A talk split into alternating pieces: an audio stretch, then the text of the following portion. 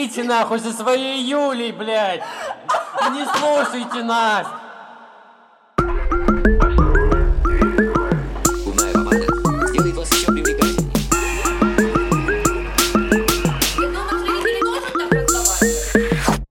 Капец начался раньше, а пиздец начался чуть позже.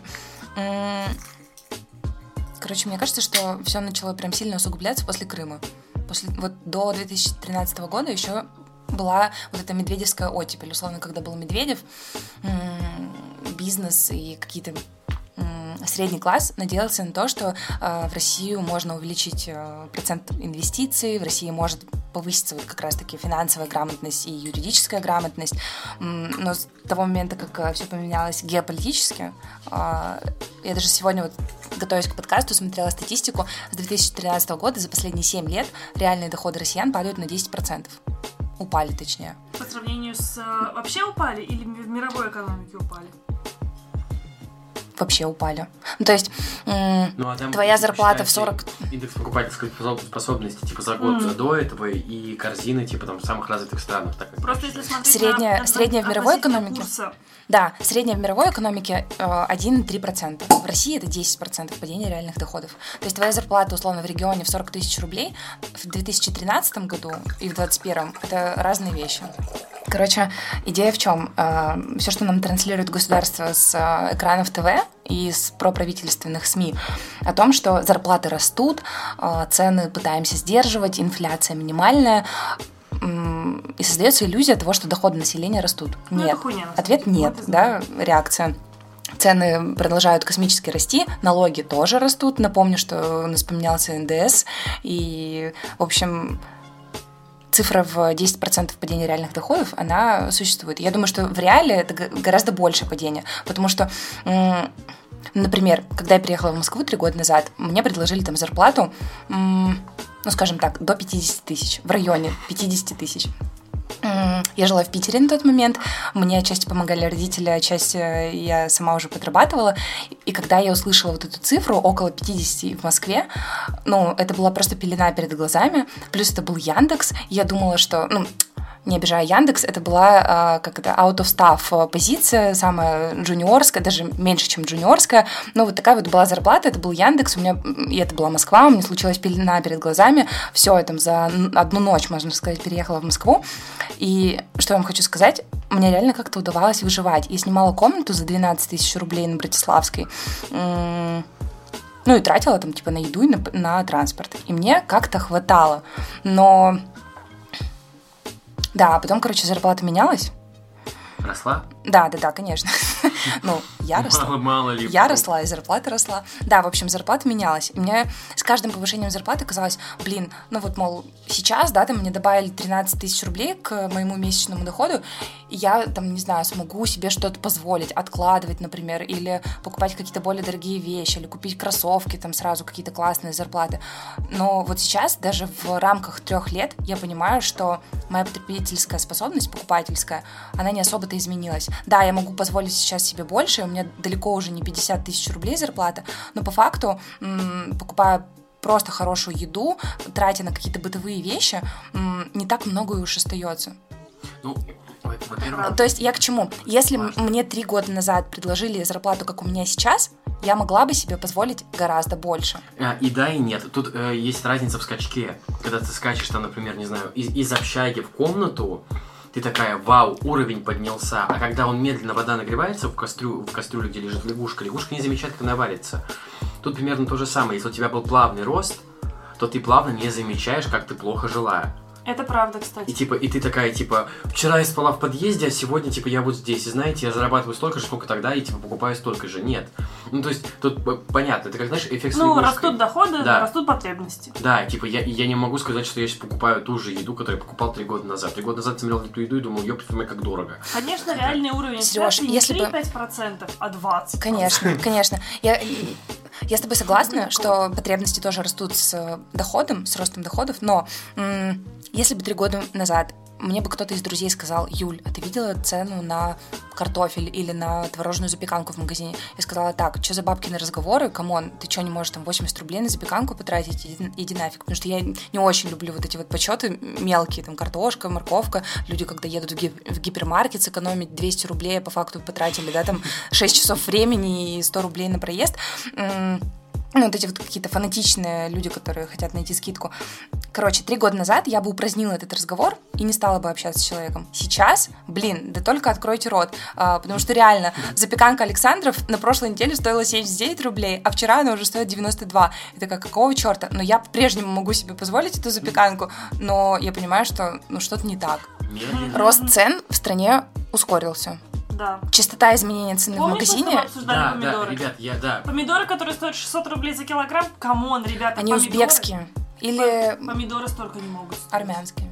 Не могут столько стоить Могут. гребаные помидоры. Но это как на Колыме йогурт стоит 120 рублей, или на Камчатке, или на острове Русский. Конечно, могут. Логистика дорогая. Тебе, смотри, э, сейчас выкатили список недружественных стран, или выкатили новые это санкции потому что э, помидоры привезены из другой страны. из недружественной, например. Конечно, конечно. Э, Стоимость растаможки увеличилась. Поставщикам стало сложнее договариваться о том, чтобы ввозить именно, условно, грузинские помидоры. Ты сейчас вообще не найдешь ни одного грузинского продукта в стране, потому что Грузия стала недружественной страной. э, Да, страной. Мгм. Найдешь, но очень сложно. И боржоми сейчас будет стоить не 92 рубля за бутылку, а 192. Юля, мне кажется, люди, которые сравнивают цены на боржоме, не интересуются ценами на боржоме в целом. А, и я, я считаю, что для нас, как вот для людей, зарабатывающих, ну, ладно. Это ловушка среднего дохода. Мы, с вами, вот Да, да, мы до- да, з- да. зарабатываем уровень среднего дохода, но это ловушка.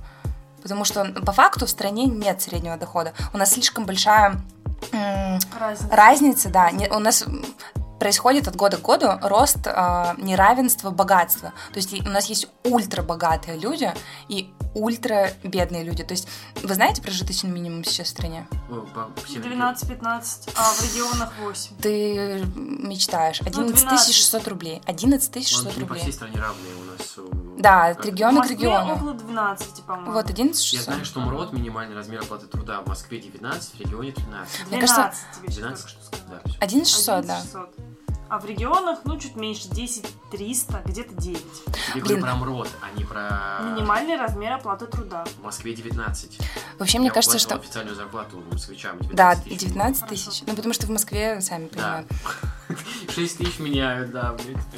У нас вообще есть э, как будто два параллельных мира. Это вот э, министерство, государство, я не знаю, как назвать этих людей, кто устанавливает прожиточный минимум, э, как эту покупательскую корзину, да, какие-то стоимости продуктов и реальная жизнь. Вот у меня в прошлом году случился не совсем приятный случай, может быть, я там испорчу как-то настроение немного слушателям. Короче, э, рассказываю просто э, разницу представления государства и реальной жизни. В прошлом году у меня случился достаточно неприятный случай.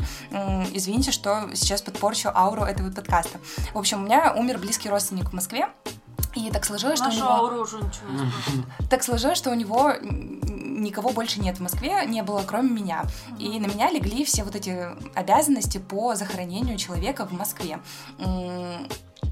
Государство Это очень дорого сейчас. Это, ну, вообще, простите, у меня вообще в последнее время все измеряется в стоимости Hyundai Solaris, и я когда вижу какую-то цену, я такая, блин, это же два Соляриса, или, блин, это же половина А Соляриса, или, какая комплектация? да и в любой, у меня Солярис... 1600 стоит солярис. Ну, я такая представляю, блин, типа, можно Солярис Сколько купить стоит? можно за 800 тысяч рублей, в моем представлении, типа, на автору какой, для меня, если едет, уже хорошо.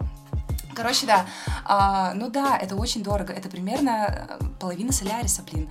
В общем, а, наше прекрасное государство дает тебе в Москве 17 800 рублей, статистика на 2020 год, на захоронение человека. А, стоимость места на московском кладбище 100 тысяч рублей. Стоимость всех, простите, услуг, да, как бы ты же просто не можешь человека положить, там нужно во что-то положить, что-то, что-то сделать, привести, да, вот это, в общем, техническое обеспечение этого мероприятия стоит еще 100 тысяч рублей. Равно- Поэтому я хочу, чтобы меня кремировали. Вот, я тоже тоже об этом дорого. задумалась Это уже. тоже дорого. Это тоже дорого. В общем, стоимость мероприятия по захоронению человека в Москве 200 тысяч рублей. А, официально московское правительство тебе дает 17 тысяч 700 рублей. Вот извините, если, а, там, если это не я, да, допустим, у которой была возможность произвести все эти мероприятия за 200 тысяч рублей. А если это э, семья, в которой там муж зарабатывает 40 тысяч, жена 40, и у них двое детей. Они не живут в Москве. В Ну, таком случае. Блин, да живут. Да есть хотя очень да, много, да, да, очень много таких да. семей. Я пока искала комнату три года назад, я увидела всю оборотную жизнь в Москве, на самом Ну, деле. типа, это отдаленные районы, которые около... Это отдаленные районы. Есть центральные районы. И типа, центральная, да. я смотрела комнату на Павелецкой. Это четырехкомнатная квартира, в каждой комнате из которых э, живут до шести человек. Это маленькие дети, это взрослые дети, это Мгм. девочка, которой 9 лет, она выглядит на 6, и она нянчит своего младшего брата, которому полгода. В общем, всей басни я хочу сказать, что м, наше государство думает, что людям достаточно тех выплат, которые они дают, но по факту каждый из нас сталкивается с каким-то абсурдом, и мы просто не можем поверить в то, что э, там, на 11 600 рублей можно как-то выживать. Вообще никак. Нет, это, это очень на самом деле страшно, и этот разрыв, то есть то, что Москва не равно все остальное государство, это как государство в государстве. Меня бесит на самом деле позиция людей, которые считают, что они живут хорошо, потому что они живут в Москве, и они не оборачиваются на всю оставшуюся страну. И вот ты начинаешь себя, потом ты переходишь на свое близкое окружение, да. потом на какое-то там еще место, но в какой-то момент, когда ты, извините меня, когда ты Наташа Водянова, и ты делаешь фонд, потому что твой мужик самый богатый мужик в мире, Наташа Водянова делает фон- фонд не потому, что у нее богатый мужик. ну, на самом деле, не поэтому, потому что она а, офигеть стала знаменитой. Да, И не это, очень, поэтому. это очень Почему? круто. Прости, У нее есть медийность. Нет. Почему? Нет, Наташа Водянова делает фонд не потому, что у нее есть медийность, богатый мужик, и она решила такая, ой, я модель, должна Потому поправить свою ауру. Конечно, у нее есть личная боль. Вообще все фонды, которые действительно понятно, работают, да, они да. рождаются из личной боли. И все, Да, кто донатит, Жукова тоже такой фонд. Но это понятно, но если ты все равно, если ты не обеспечил сначала свои базовые потребности, потом потребность своего близкого окружения, это твои дети, твоя мама, твоя бабушка, твоя сестра, ты не будешь организовывать фонд, когда тебе не, не на что купить еду, ты не скажешь, блин, у меня, кажется, э, больная сестра болеет раком, организую-ка я фонд. Ну, Нет. вообще это нормальное поведение. Просто это... Если ты живешь в Москве, Нет, не абсолютно ненормальное поведение. Я считаю, что правильно исходить из собственной позиции. Сначала ты обеспечиваешь себя. Это как Да. надеть маску на себя, а потом на ребенка. Это очень логично. Это очень логично. Но многие люди, которые достигли какого-то определенного статуса, уровня жизни в Москве, они останавливаются на этом и не идут дальше. Мне очень хочется, чтобы когда я достигну этого статуса, когда я уже пойму, что все вокруг меня обеспечено, там моя мама, моя бабушка, а, мой дядя, я бы перешла, чуть-чуть мыслила, я бы стала мыслить чуть-чуть шире, грубо говоря. Стала бы мыслить какими-то общественными организациями, регионами. Я понимаю, что сейчас...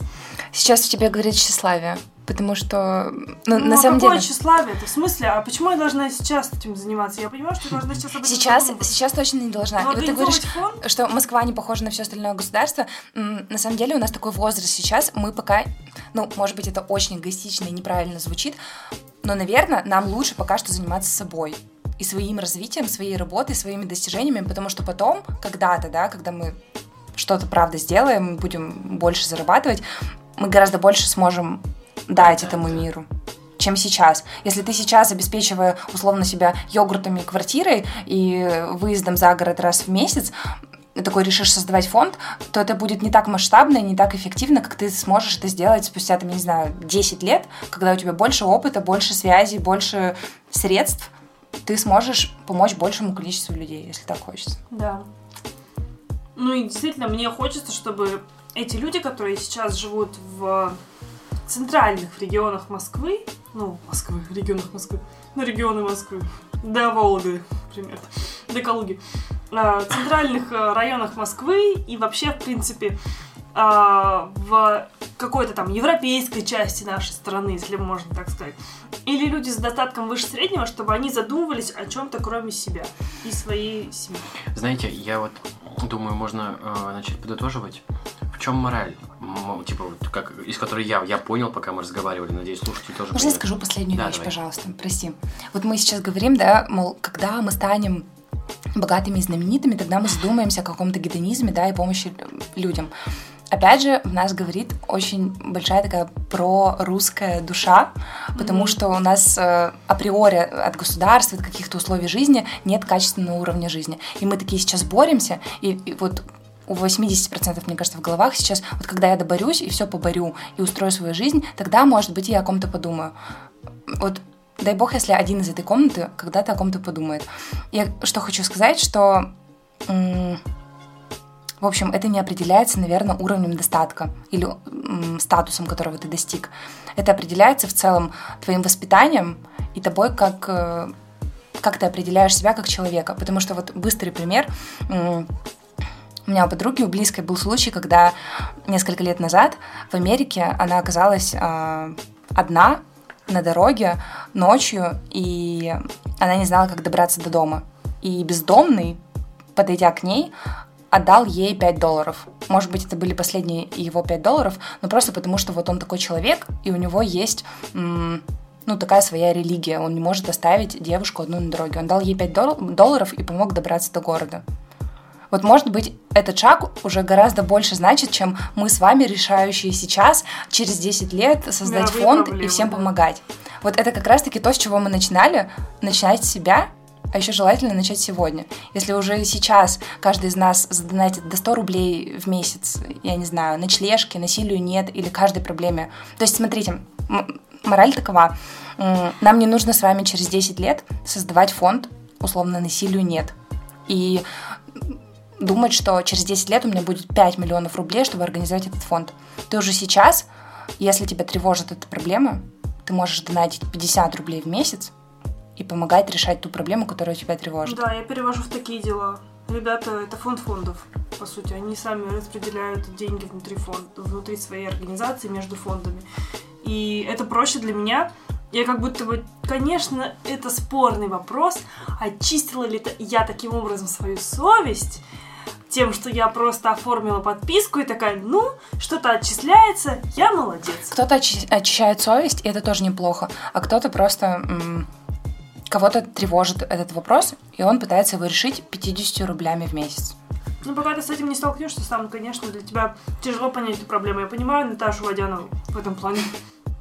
Ну, то есть- какой-то личный неприязнь к У меня к них очень хорошо отношения, не знаю, прекрасная девушка. На самом деле, я считаю, что она очень много сделала для страны.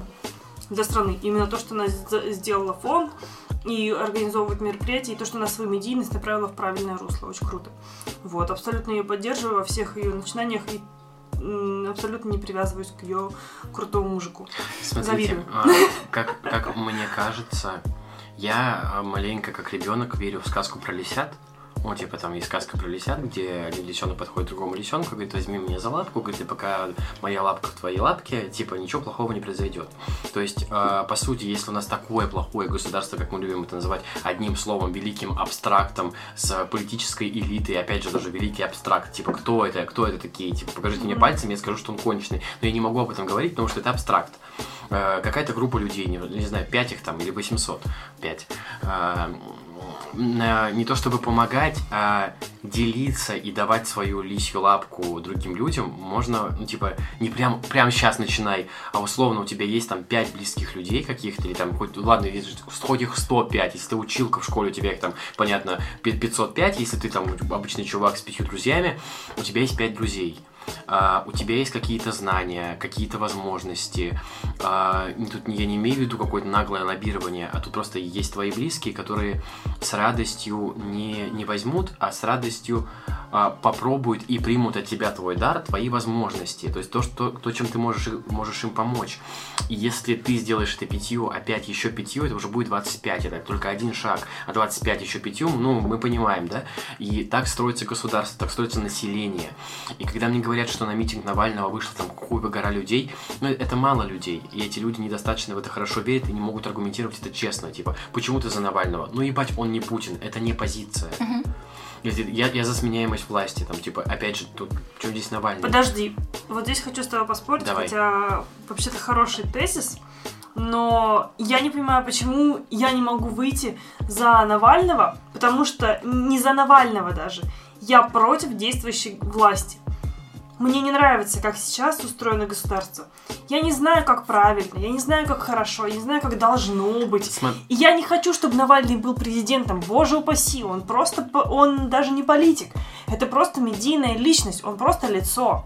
Даже если не он пишет все свои тексты, даже если не он составляет все свои ролики, мне все равно, но я готова поддержать эту общественность, потому что Лишь бы не Путин. да, ну не лишь бы, ну слушай, я за то, чтобы... Это не мое мнение, я а, просто выражаю примерно, как сейчас выглядят оппозиционеры в стране. Ну, типа того, я за то, чтобы люди были более осознанные. И за то, чтобы люди подумали, и они под... Ну, то есть, те, кто сейчас растут, молодое поколение, мы с вами, и моложе, те, кто родились после 2000 Мгм. года. Господи. Такие люди есть, они уже разговаривают. А. Они уже слушают 20 наш Да, подкаст. ваш- Им ваш. 21 или 20. Им 20-21. Прикинь, просто охренеть. Это уже люди, которые могут... Взрослые уже, они уже Они работают. могут, они могут голосовать. Они могут... Давно ну, уже. Да, но, доп- допустим, они не могут стать президентами. Но через 15 лет, через Смогут. 10 лет они смогут. И я хочу, чтобы они видели, что мы, а, те, на кого они, наверное, ориентируются там в ближайшей перспективе нескольких лет, и люди чуть-чуть постарше, чтобы они видели от нас эту поддержку. Не потому, что я хочу, чтобы прямо завтра мы свергли режим и ужасного, злого, страшного Путина Этого не случится, посадили просто в потому тюрьму. что этого не случится, потому что в России еще не сформирован достаточно ам, оппозиционный строй. То есть у нас нет а, как контрастного мнения нас мнению, которое оппозиции. есть сейчас. У нас нет оппозиции. У да. нас есть нет в- э, в- голосования, у нас да. нет вот этого вот В как Испании? в э, Штатах даже, когда проходят честные выборы, Штатах ну тоже не честные, плюс-минус Да, какие-то выборы, там проходят всегда вот эти э, э, онлайн дебаты. Мгм. Онлайн, не онлайн, офлайн дебаты. Короче, дебаты проходят. А, и там участвуют все политики. Путин когда-нибудь участвовал в дебатах? Ну, у нас, честно говоря, вообще нет политики в стране, потому что все, что мы видим, это сплошной театр, который устраивает один человек из Кремля. Ну и А. государство не готово на самом деле. Не Государство государство, не готово. люди не готовы. Люди нас- не готовы принять люди, на может себя быть- ответственность. М-м. Люди, может быть, и готовы. В Испании, например, после того, как свергли Франко, было две и до сих пор есть две оппозиционных партии, Подемос и Вокс. Вокс — это такие прям жуткие радикалы, их даже называют в некотором роде фашистами, но тем не менее, там есть три стороны, да, и у граждан есть выбор. Ты можешь быть э, фашистом, голосовать за Вокс, ты можешь голосовать за Подемос, такие супердемократичные ребята, ты можешь по-прежнему а, придерживаться монархии. Там есть выбор, и там есть репрезентативная какая-то статистика. Вот такая у нас ситуация в стране. эти Слушай, за монархию, смотри, эти- а, смотри, а, по сути, а, если говорить Путин, Навальный, да, это два пирожка из одной печи. Нам а, мы не хотим что-то изменить. Если бы мы хотели что-то изменить, мы бы по заветам наших бабушек меняли себя и свое окружение. А мы меняем. Мы- Нет, вот именно, что мы хотим одну монету подменить другой, но ничего при этом не делать. Типа, я сказал, что хочу, чтобы было так, но я вот для этого ничего не Сереж, делаю. а мы меняем. Почему ты ничего не делаешь? Ну, нет, смотри, Юль, я, я, я верю, правда, в личную ответственность. Я делаю хорошо свою работу. Я, о, о, ну, типа, стараюсь помогать своему окружению, как только могу. Не знаю, советами, знаниями, деньгами, поддержкой хобби, еще до чем угодно. Да, да. Уже, уже очень давно. Э, И мне это нравится, потому что я надеюсь, что люди будут вести себя так же. И мне кажется, я формирую вокруг себя такой гигантский ареал лисят, Да, которые держат друг друга да. за лапки. И это- Здоровую сферу, в которой могут зарождаться какие-то проекты, новые да, вообще да. улучшения, да, сферы вокруг себя. Ну вот смотри, а по сути поддержка какого-то, типа, я за сменяемость, ты ни за что. Ну типа, э, хочешь... Сейчас на- транслируется «Я за сменяемость», потому что всем надоело жить в иллюзии какой-то, какого-то Иллюзии будущего. выбора. Иллюзии выбора, да. У нас якобы есть еще семь э, правительственных платформ, за которые вы можете проголосовать. Это все иллюзия. Юль, а это не тот же сам, не та же самая лень Ваньки на печи. Типа я встаю, иногда работаю, говорю, что хочу, чтобы печь была более теплой, бать, а у меня была картошка в животе. И все. В то время как я не хочу круглый год ходить вспахивать этот огород, не знаю, продавать эту картошку, делиться этой картошкой и так далее. Нет, ну глупо ждать, что какой-то другой новый Типа, прекрасный да, да, политик да, типа придет того. и примет за тебя все идеальные прекрасные решения. Это, Конечно. это- это та же самая лень. Типа, если бы люди хотели... Ну, когда мы, я выхожу на митинг, я не знаю, зачем выходят другие, я могу сказать только за себя. Я не выхожу за тем, чтобы пришел новый прекрасный политик. Я выхожу, потому что я против того, как сейчас.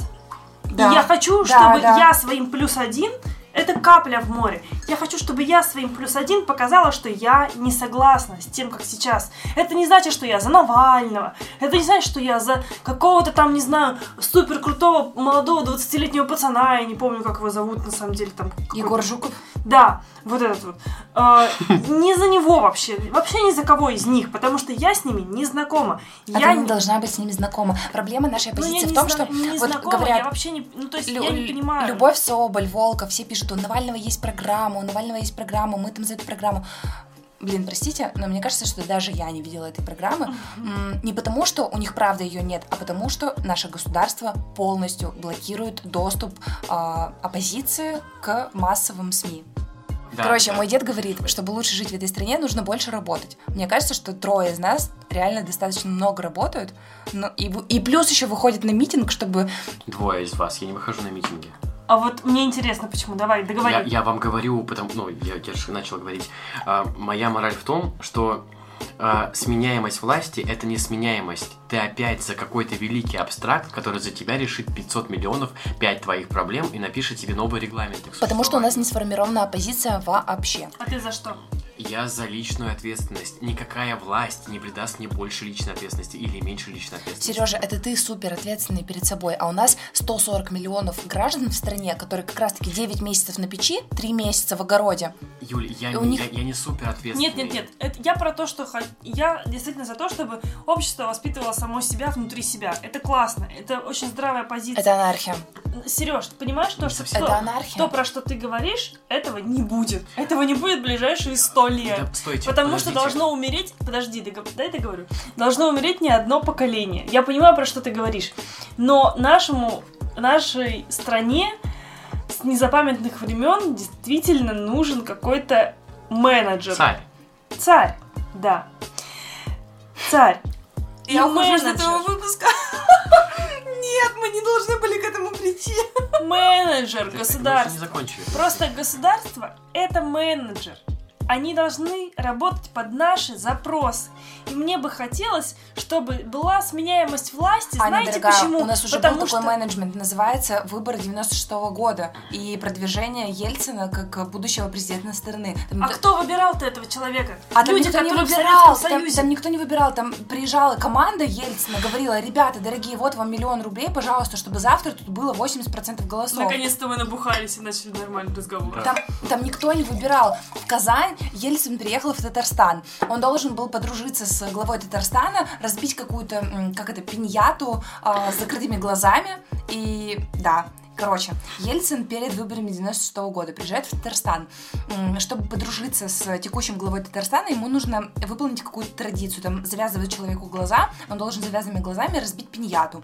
Если разбивает, значит, он там свой, кореш, все, дружим на 100 лет.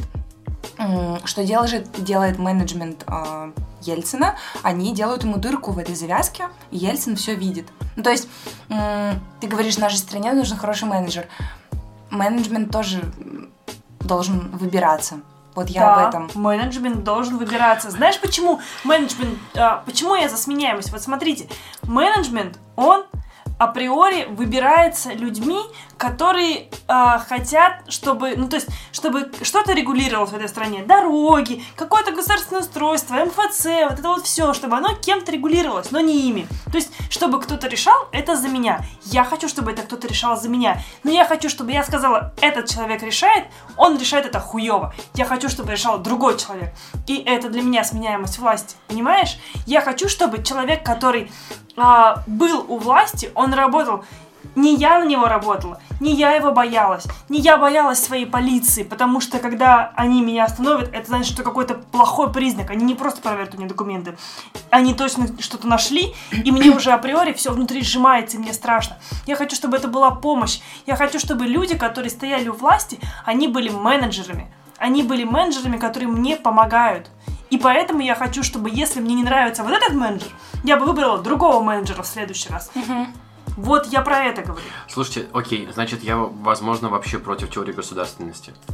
А, ну, ну, Анархия! Подождите, давайте я, буду говорить о своей колокольне. Моя колокольня такова, что у меня очень мало близких людей по крови, ну типа прям родни-родни, которые я держусь. Ну, тоже. Я, мо- я могу спокойно переехать в другой город, а, а- а возможно в другую страну, типа так же спокойно.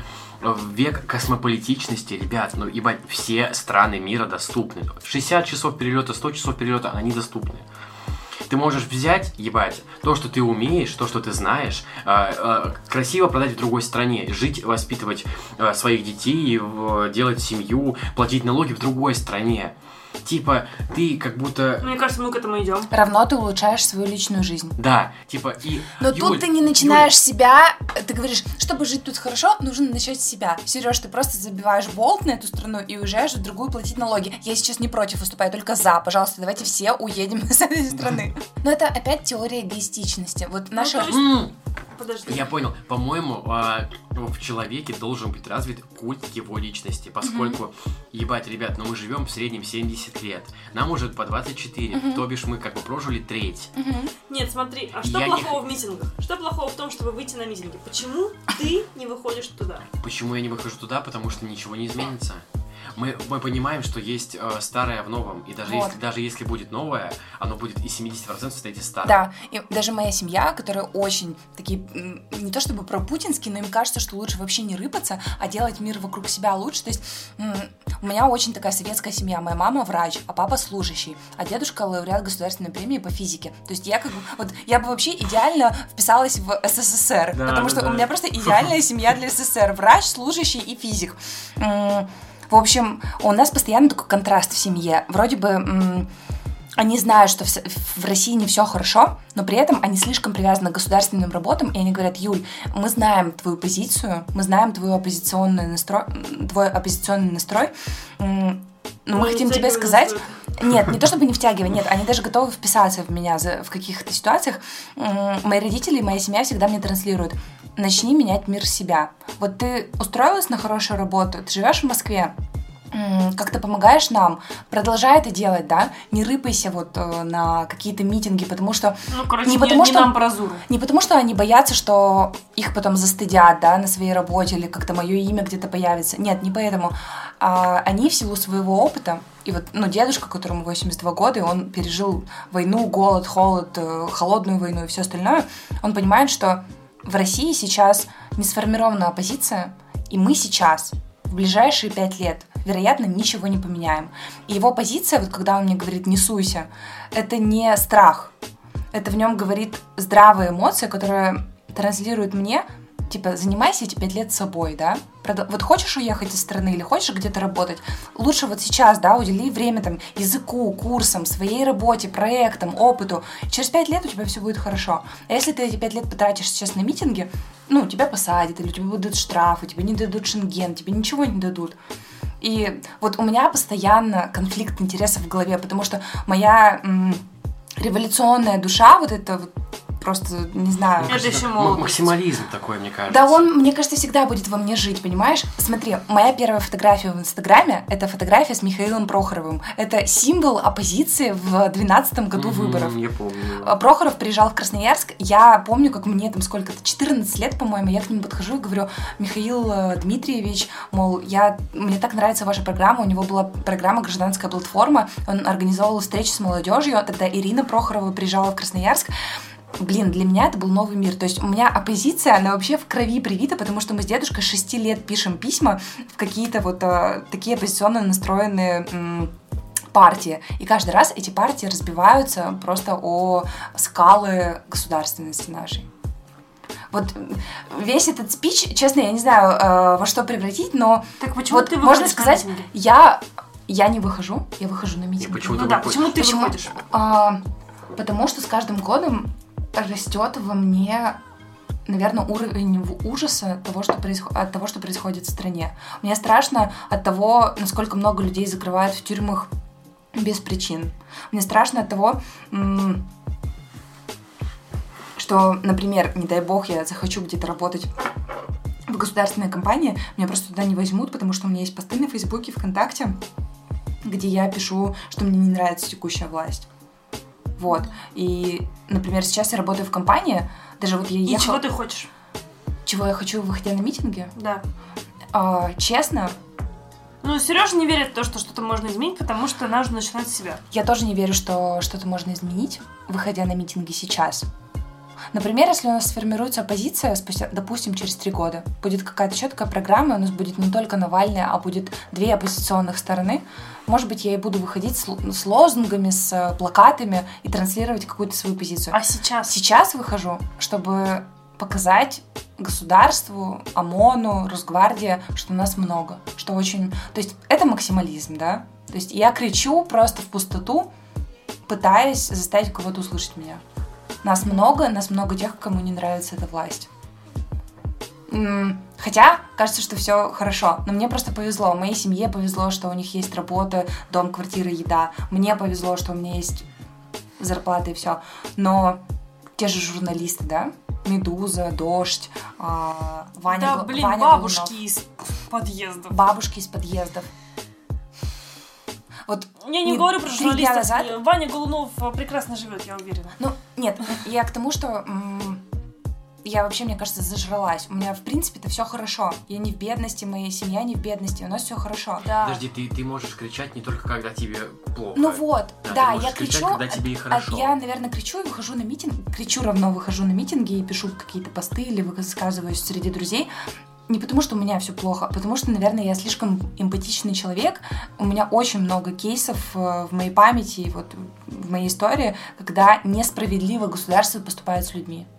И Три дня назад я купила бабушке какой-то вообще, которая на улице меня попросила э, колбасу и хлеб за 500 рублей. То есть я в магазине, у меня чек был на 455 рублей.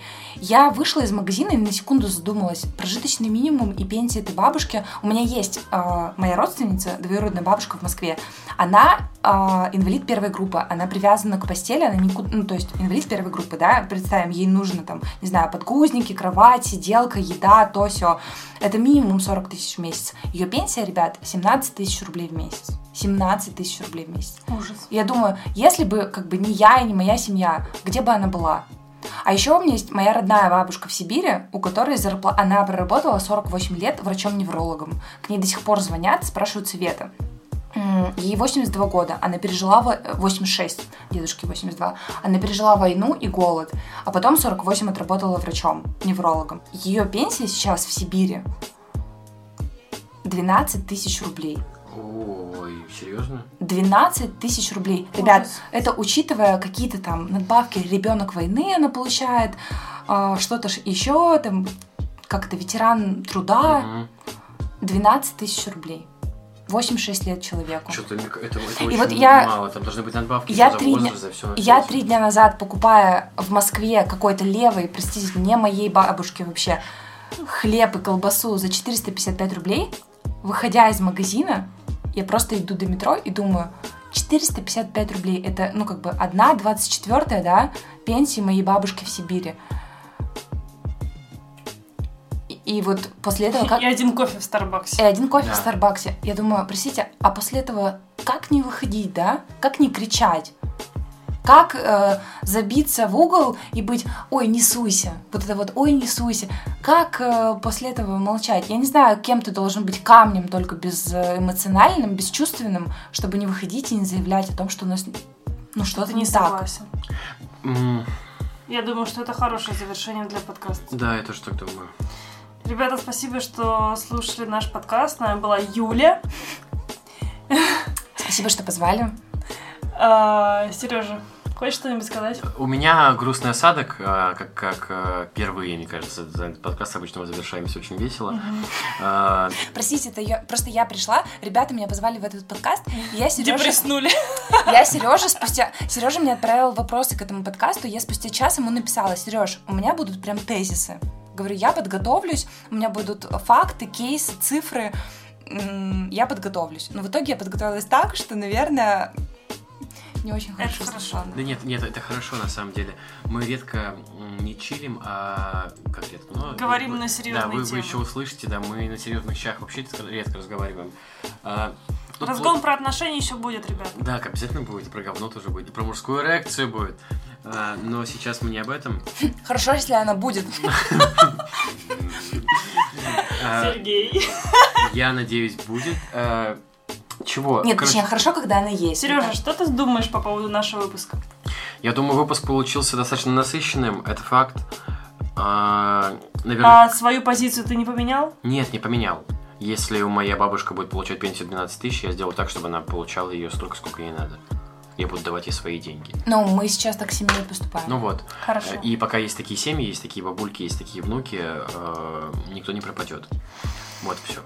Это немного грустно, но все же э, спасибо, что слушали наш подкаст. Подписывайтесь на нас э, на всех платформах для прослушивания подкастов. Э, Мне кажется- Мы будем ждать ваших звездочек, звездочек в Apple Ставьте подкастах. звездочки в Apple подкастах, сердечки в Яндекс Музыке. Это значит, что ребята будут подниматься в рейтингах не только потому, что им это важно, а потому что мы обсуждаем, ребята обсуждают важные темы. Может быть, кому-то они помогут. Она запомнила, мы не, мы не говорили ей так этот текст. мило. Вообще, идея подкаста в том, что все начинается с себя, ребят. Какие бы мы грустные или не грустные темы обсуждали, точек зрения может быть миллион. Я хочу сказать, что, наверное, если каждый из нас решит быть, про- решит быть просто человеком и делать добрые поступки, мир поменяется. О, можно я тебя обниму? Мы не ожидали такого гостя. Мы его не ожидали. Вам понравилась Юля, мы позовем ее еще раз. Если вам понравилась Юля, живите нахуй со своей Юлей, блядь! Не слушайте нас!